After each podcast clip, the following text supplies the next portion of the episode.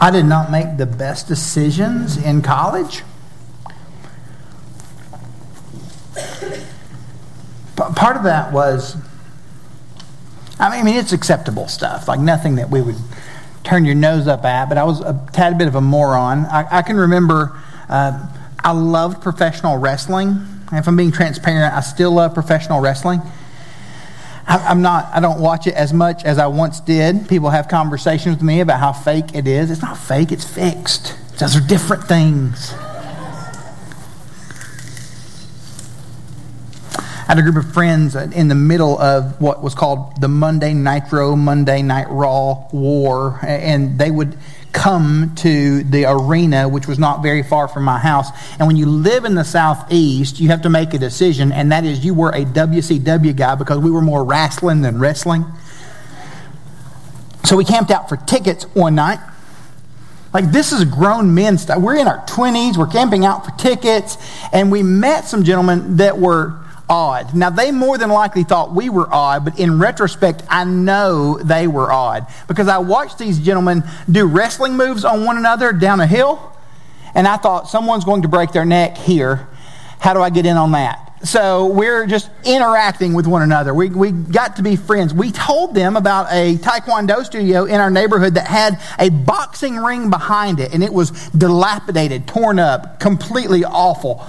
So these gentlemen that we had just met for the first time decided that they would go fix it up.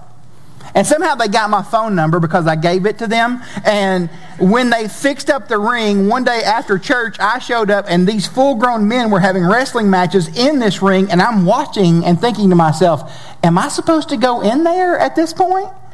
Wrestling something that I've always loved. And, it, it, and when we look at it, we know that there's a build up to it. And everything had been building toward that moment for us to stand there together and decide who was the real champion. But in all of that, I noticed, I realized, I acknowledged that they were way more into this than I was. Which is pretty rough in retrospect because I was pretty much into it. I had t shirts and stuff. Greater when we get to the story of Exodus today in chapter 5 and chapter 6, we are seeing that.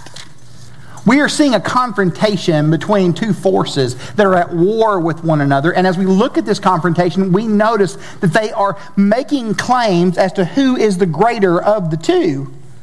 Now, if you're unfamiliar with the story of Exodus, there's a man named Moses. He was given this very odd opportunity to live in the home of Pharaoh. He knew that he was a Jewish man. He tried to overpower the Egyptians while he was still living in that home.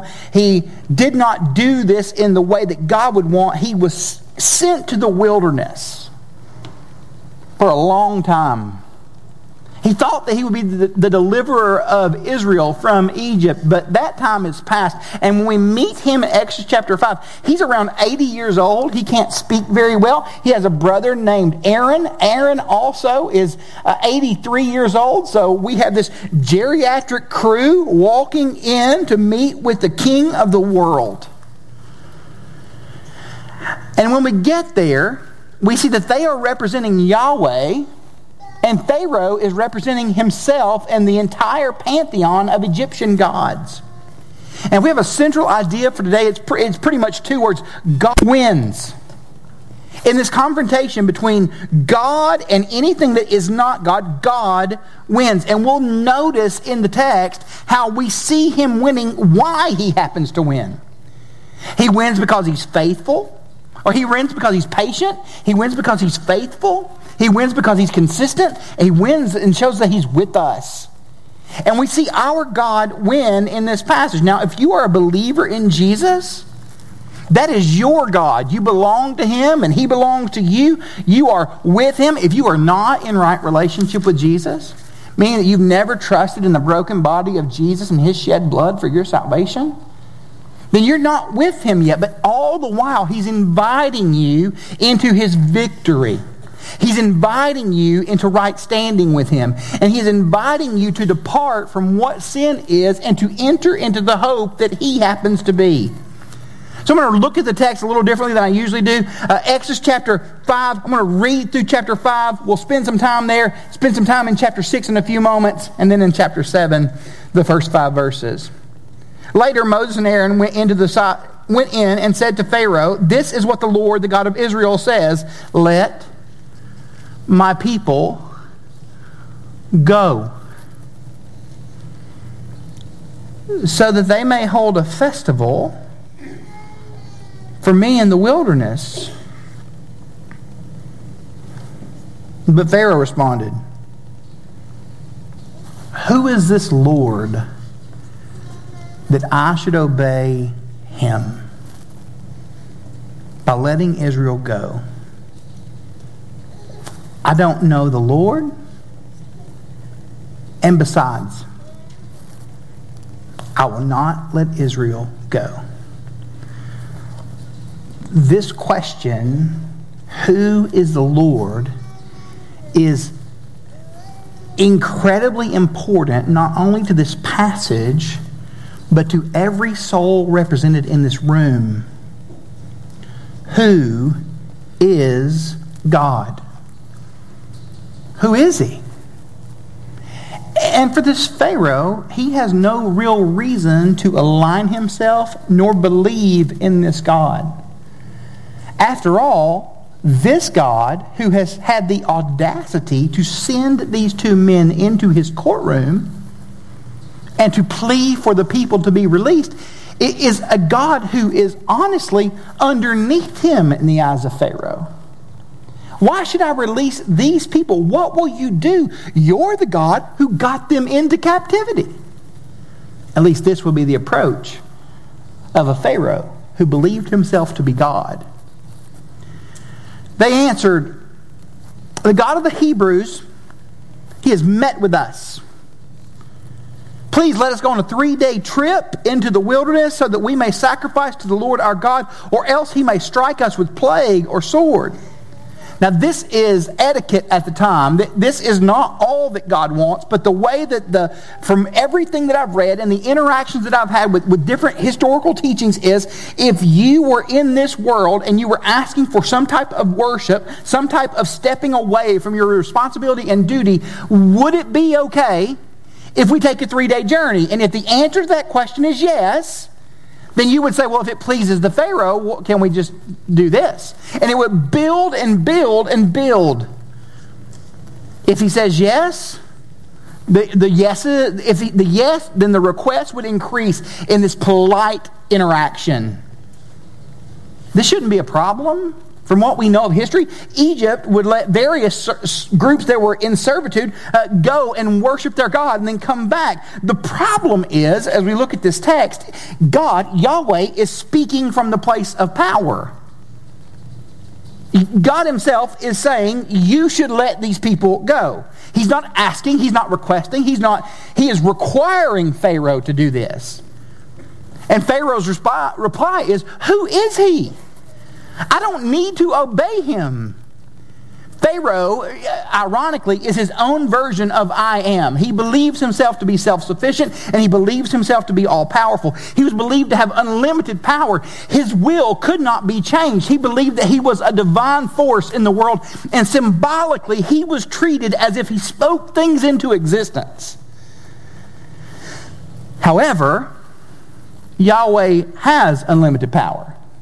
Yahweh cannot be challenged. Yahweh is divine, and Yahweh did speak things into existence. This is setting up the moment where we have to figure out is this God greater than me? This is setting up where God will humiliate Pharaoh over the next few chapters. When confronted with the might of Yahweh, sin is a careless, relentless, ruthless tyrant. We talk about the gospel as Christians in the year of our Lord 2023 a good bit. We've used it as an adjective probably more than we should.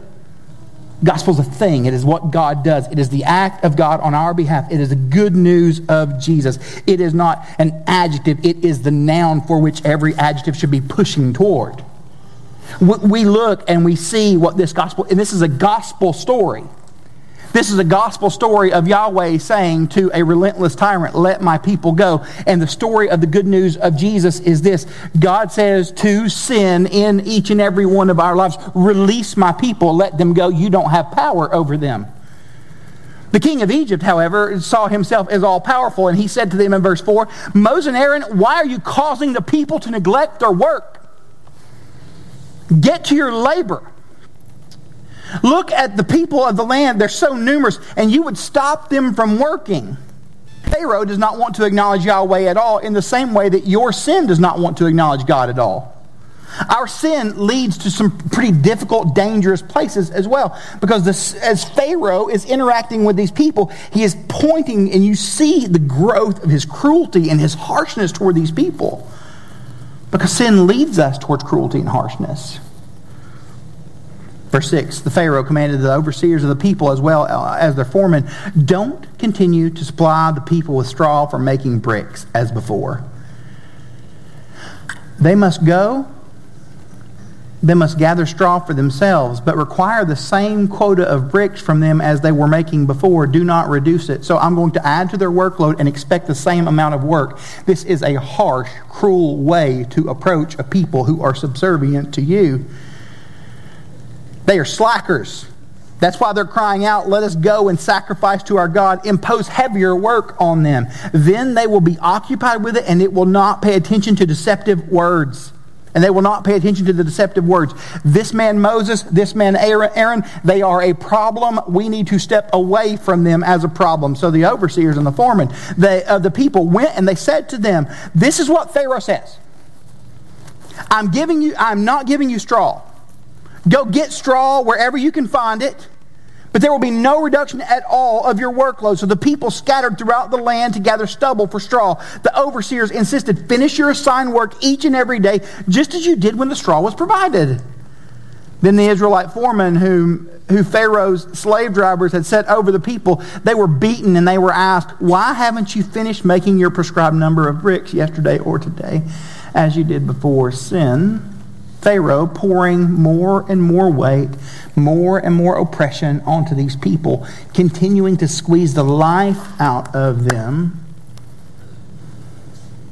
So the Israelite foreman went. He cried for help to Pharaoh. Why are you treating us this way? The straw has been given to your servants. Yet they say to us, Make bricks. Look, your servants are being beaten, but it is your own people who are at fault. 17, you are slackers. That's why you are saying, Let us go sacrifice to the Lord. Now get to work. No straw will be given to you. You must produce the same quantity of bricks. The Israelite foremen saw that they were in trouble, and when they were told that you cannot reduce your daily quota of bricks, when they left Pharaoh, they confronted Moses and Aaron. And they stood waiting to meet them. May the Lord take note of you and judge because you have made us reek to Pharaoh and his officials, putting a sword in their hand to kill us. Pharaoh has said to the people, You want more freedom? I'll give you less. That's what sin says to all of us. All of its promises and all the things that cause us to run toward it. You want more freedom? I'll give you less. Think about how sin operates in your own heart when you hate someone or something. When you allow it to fester. There is never a point when the festering of that hatred offers any type of relief. It grows and it grows and it grows and it grows and it grows and it grows and it grows incessantly. It's awful. What about lust? How many of us, how many men have spent years bound up by pornography only to see it get worse and worse and worse? No relief, only a heavier burden. The more in our world that we see humanity deny that it's made in the image of God, the more blatant our rebellion becomes. Sin oppressing us squeezing the life out of it of us all the while while we think that it's promising to give life eventually. The Pharaoh is a tyrant. And in each and every one of us, sin is a tyrant. And left to our own devices, we will function as tyrants. 22.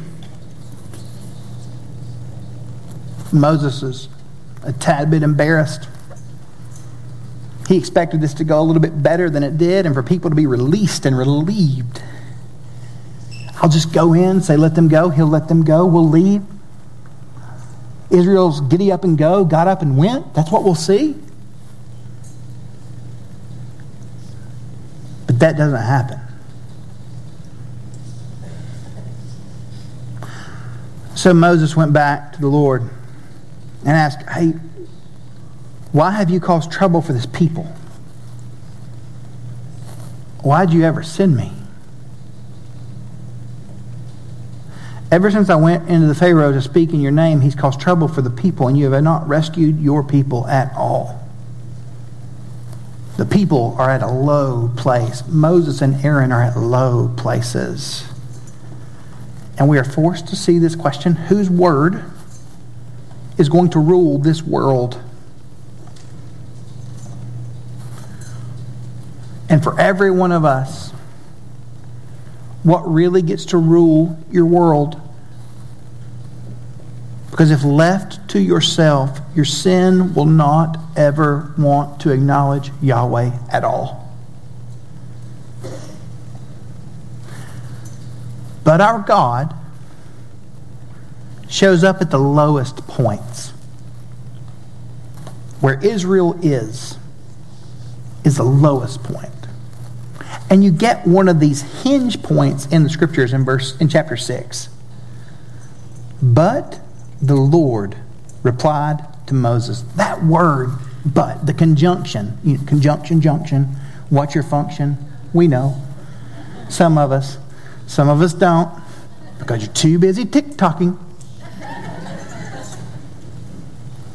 This conjunction is here. It's also in the book of Ephesians that we studied as a church in the fall.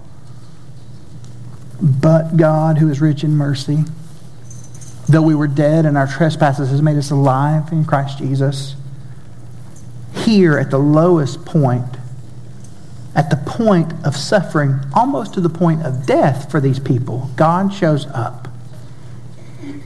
The Exodus story is an illustration of the good news, as I said earlier, it, because each and every one of us are captives to sin.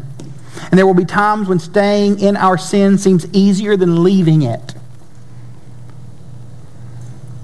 There will be times for every person in this room where staying in your sin will be easier than walking away from it. To the point that you will even yearn for it, that you will find your identity in it.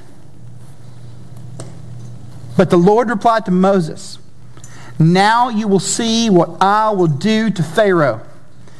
Because of my strong hand, he will let them go. And because of a strong hand, he will drive them from his land. So God is going to rescue a people who seemingly are at the point where they don't want to be rescued. Because that's what God does in the life of every believer. He interacts and intersects with us where sin has proven itself to be a daunting taskmaster. And he invites us to leave that, all the while empowering us to take the steps. This is the good news of Jesus.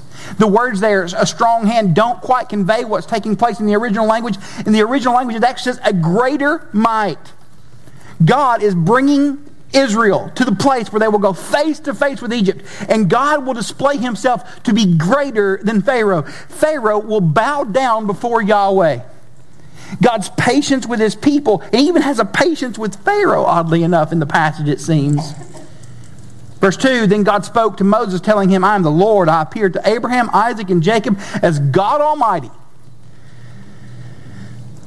But I was not known to them by name, the Lord. I also established my covenant with them to give them the land of, the, of Canaan, the land they lived in as aliens. Furthermore, I have heard the groaning of the Israelites, whom the Egyptians are forcing to work as slaves. I've remembered my promise. I've remembered my covenant. God showed himself in the book of Genesis. If you'll remember, if you were with us two weeks ago, when you're in the book of Exodus, you're starting with the word and, connecting you to the book of Genesis. Here we see that continuation. I was God Almighty, El Shaddai, maybe a term that some of you are familiar with. I was that God in the, in the book of Genesis, and I'm still that God, but I'm going to reveal even more of myself to you. I'm not just God Almighty, I'm more. I'm not just God who sits and reigns on high as if he does not care about the plight of human existence. I'm more than that. Therefore, tell the Israelites, I am the Lord, and I will bring you out from the forced land of the uh, labor of the Egyptians and rescue you from slavery. Verse 6, four words I will redeem you. If God doesn't redeem us, then we are not redeemed. If God does not make right what is taking place in our sinful, wicked hearts, then that will not be made right. I will redeem you with an outstretched arm, foreshadowing, displaying for us that God would reach into our broken world and the great acts of judgment. I will take you as my people and I will be your God. You will know that I am the Lord your God who brought you out from the forced labor of the Egyptians. You're going to know it was me. And for every believing person in this room, we have a, a, story that resembles that, reflects that, hopefully says that. That though sin had reigned and ruled over us, the freedom we've been given in the outstretched arm of Yahweh, Jesus Himself has freed us. I will bring you to the land that I swore to give to Abraham, Isaac, and Jacob, and I will give it to you as a possession. I am the Lord. This phrase, I am the Lord, is thus says the Lord over and over and over and over. Why then is Yahweh the Lord? One commentator says. In what ways do we see these verses supply what was held back in Genesis and extend to us what was taught when he said, I am who I am? Well, we see these in verses 4, 5, 6, and 8 in this way. In verse 4, we see that Yahweh keeps his word. In verse 5, we see that Yahweh feels the, the woes of his people. In verse 6, we see that he sets us free. In verse 6 and verse 7, we see that he brings us close. In verse 8, we see that this Yahweh, this God who loves a people who are affected and impacted by sin, he will lead us home. Well, what do we need when, when life is hard or sin is strong? I think that's the question we have to ask when the world seems to be overwhelming us, we are as if we are oppressed by sin and we cannot free ourselves from it. What do we need to hear? We need we don't need to be told we can get ourselves together and pick ourselves up by our bootstraps because in God's economy there are no boots. In God's economies you don't even have hands to grab them. We need a deeper understanding of God. God doesn't just keep his word for the believer in Jesus, he keeps his word to you.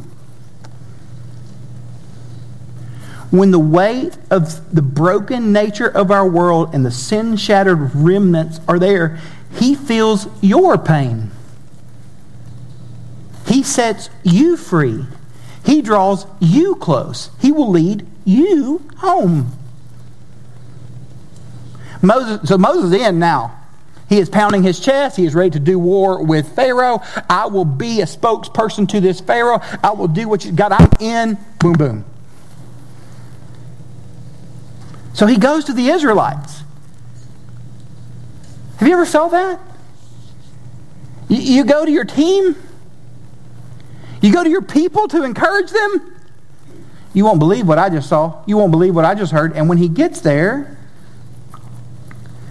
they didn't listen to him because of their broken spirit and hard labor. Moses was encouraged, but God's people weren't. Let's be transparent. It is hard to respond to good news as we should when we are in a broken and crushed state.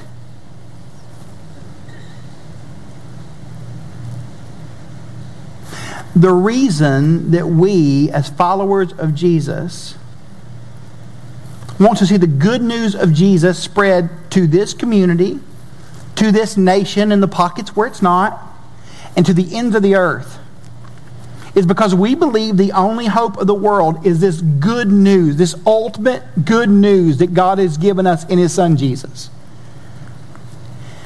When people are walking through hunger, through difficult poverty, through shame, through slavery.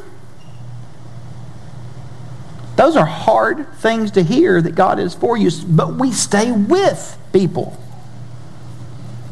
It takes Israel forever to realize that they are free. And even in this space right now, I know good and well there are many of us who are believers in Jesus, but we're still trying to convince ourselves that God has set us free. We're in the cycles of sin that we can't escape. For what, but God has said, I've, I've set you free. Then the Lord spoke to Moses, Go, tell Pharaoh, king of Egypt, to let the Israelites go from this land. That's verse 10. But Moses said in the Lord's presence, If the Israelites will not listen to me, then how will Pharaoh listen to me, since I am such a poor speaker? That's kind of his deal. Every time things go bad, he reminds God that he stutters. As if God didn't make his mouth. Then the Lord spoke to Moses and Aaron. He gave them commands concerning both the Israelites and Pharaoh, the king of Egypt, to bring Israelites out of the land of Egypt. When you get to verses 14 through 25, we see that our God reminds his people that he's consistent that he's not just showed up out of nowhere, that he's been with the people of Israel all along. And if you read 14 through 25, you have what's called a chronology. We can overlook these names at times, but it is a history of the faithfulness of God to a people who had no idea who he was in full. And God reminds them all the stuff with Joseph, I was there. All of Joseph's brothers, I was there. When Joseph bragged about his little jacket, I was there. I was always there. And I was there when you were made Moses and when you were made Aaron. I was there and I put together this story and I've been weaving this story together and I've not stopped weaving it because I, God Almighty, am God the one who will redeem his people. And for every person in this space who has this sense that there is a God, I need you to know that if you understand there is a God, that is wonderful. But you need to know that that God wants to redeem you. If we don't grasp redemption, we don't get God. 26. It was this Aaron and Moses whom the Lord told. Bring the Israelites out of Egypt according to the mil- their military divisions. Moses and Aaron were the ones who spoke to Pharaoh, king of Egypt, in order to bring the Israelites out of Egypt. Verse 28 On that day, the Lord spoke to Moses in the land of Egypt. He said, I am the Lord. Tell Pharaoh, king of Egypt, everything that I'm telling you. Let me make myself abundantly clear. You don't get to have these people. And for every one of us who have been freed from sin but have found ourselves bound in the bondage of it, I want you to hear that Yahweh God Almighty has said, I want you to hear me. And I want it to be made abundantly clear to you sin does not get to have you. And for every person in this room who is apart from Jesus, outside of a right relationship with God, through, through, the work of Christ, the wages of sin, it's death. But if you will hear the voice of God, He will say, Sin does not get to have you when you trust my Son. Verse 30, verse 28, rather, verse 30. But Moses replied to the Lord, Since I'm such a poor speaker, how will Pharaoh listen to me?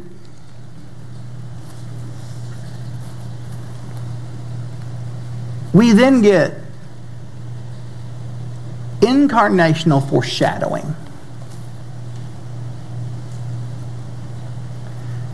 Because the Lord says to Moses, See, I've made you like God to Pharaoh. This Pharaoh doesn't get me. But he's going to think you are me.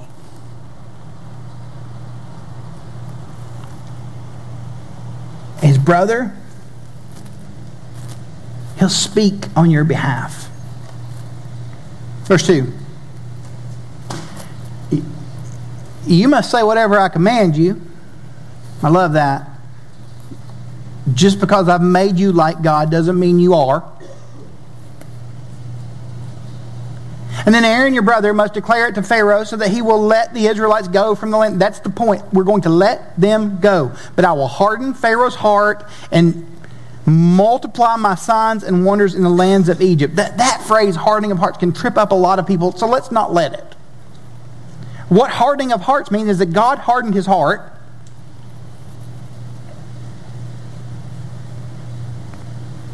Ten times in the story, God does do that. He says, I hardened his heart. Ten other times, it says that Pharaoh does it. So there's this tension there between the providence of God and the will of a human being. Sin has not just broken the world, it has impacted us in full. Two times God says, I will. It's foreshadowing. The next seven are Pharaoh it displaying Pharaoh's stubborn heart. Verse 4 Pharaoh won't listen to you, but I'll put my hand into Egypt and bring the military divisions of my people and the Israelites out of the land of Egypt by great acts of judgment. The Egyptians will know that I am the Lord when I stretch out of my hand against Egypt and bring out the Israelites from among them. This is Yahweh saying to his people I'm going to deliver you. And I'm going to keep using this military language, but let's be transparent. These men have Nerf guns. They've got nothing if God's not with them. But if they will turn their attention to the fact that God is with them, they will realize that they have more than enough we have a battle between Pharaoh and Yahweh. It's not really a battle at all. Today, as a faith family, there are going to be a few things that happen. We're going to take communion as we do each week. And when we take communion, we are celebrating that Yahweh, God Himself, has power over everything. And the way that He shows His faithful consistence to us is through the ultimate incarnation, the broken body and shed blood of Jesus. And there is no hope apart from that. So if you are a believer in Jesus Christ, whether you're a member of Grace Bible or not, if you have placed your faith in Jesus, you're invited to take communion. If you're not a believer in Jesus, just don't take communion. Just don't. Because it's not communion for you because there's nothing that you're really remembering. There's not a covenant that you're celebrating. But for believers, I want you to take communion because that is where we say, God, I know, I know that you have power over sin and death and over all the wickedness that I deal with each and every day. That's first. So we're going to take communion. Jared will guide us through all of that in just a moment, and I want you to follow his lead after we have taken communion as a church, there will come a point where we are baptizing today. We have three people who have made professions of faith and they want to declare publicly to us as a faith family that they are followers of Jesus. But on top of that, that's incredible and amazing and wonderful, and we are going to celebrate that. If you are here as a believer in Jesus, and you've never placed your faith in the broken body, and the, if you're a believer in Jesus and you have never displayed your faith through baptism, we as a church teach that the most consistent way that we see someone saying they follow is baptism. We believe the Bible takes us there. So if you're here and you have been wrestling with whether or not you should be baptized, I'm going to have four, three or four people over here on my left hand side. They would love to talk to you. If you would like to be baptized today, I would love for you to go talk to one of them. And You may think, hey man, I don't want to get my shirt wet. This has starch on it. That's okay. We have shirts, we have shorts, we have towels. I think Jared picked up drawers for men. There is all kinds of stuff for your baptism today. We want to celebrate the good thing that God has done in your life, and we want you to be able to make that public because we that's consistently what the scriptures teach. If you're not in relationship with Jesus, we would love for you to talk to one of these folks up here. We would love for them to share with you who Jesus is. I'm in the back right hand corner of the room. You can come talk to me. We believe that this is an opportunity for us to be baptized today. If you are a believer in Jesus who's never made a profession of faith through baptism, we invite you to that. If you would like to place your trust in Christ, I want you to meet with one of my mm, group leaders, one of my leaders over here. I want you to bow your heads with me right now. In the event that you've never placed your faith in Christ, but you believe that you should, that's incredible.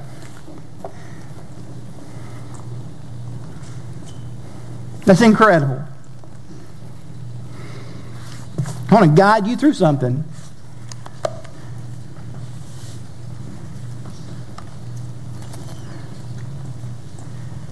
If you are in this space and you have never placed your faith in the broken body and the shed blood of Jesus, would you pray this or something like this? Jesus, I am a captive to my sin and I cannot free myself from it.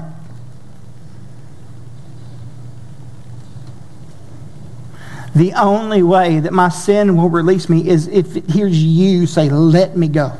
Let him go. So, Jesus, I'm going to place my trust in your broken body. I'm going to place my faith in your shed blood. I'm going to place my faith in you. So, Jesus, you save me. You save me, Jesus. Our heads are still bowed. I'm going to ask for the folks that I've talked to to come over here and go to my left hand side. That someone needs to come talk to you during this next song, over these next two or three songs.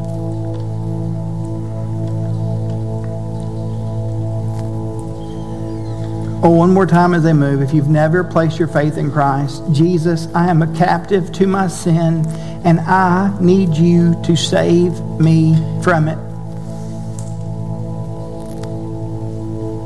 Through your broken body, through your shed blood. We ask all this in your name, Jesus. If you need to talk to one of my friends to my left hand side, or feel free if you would like to talk to me, I'm in the back right hand corner of the room for the next few moments.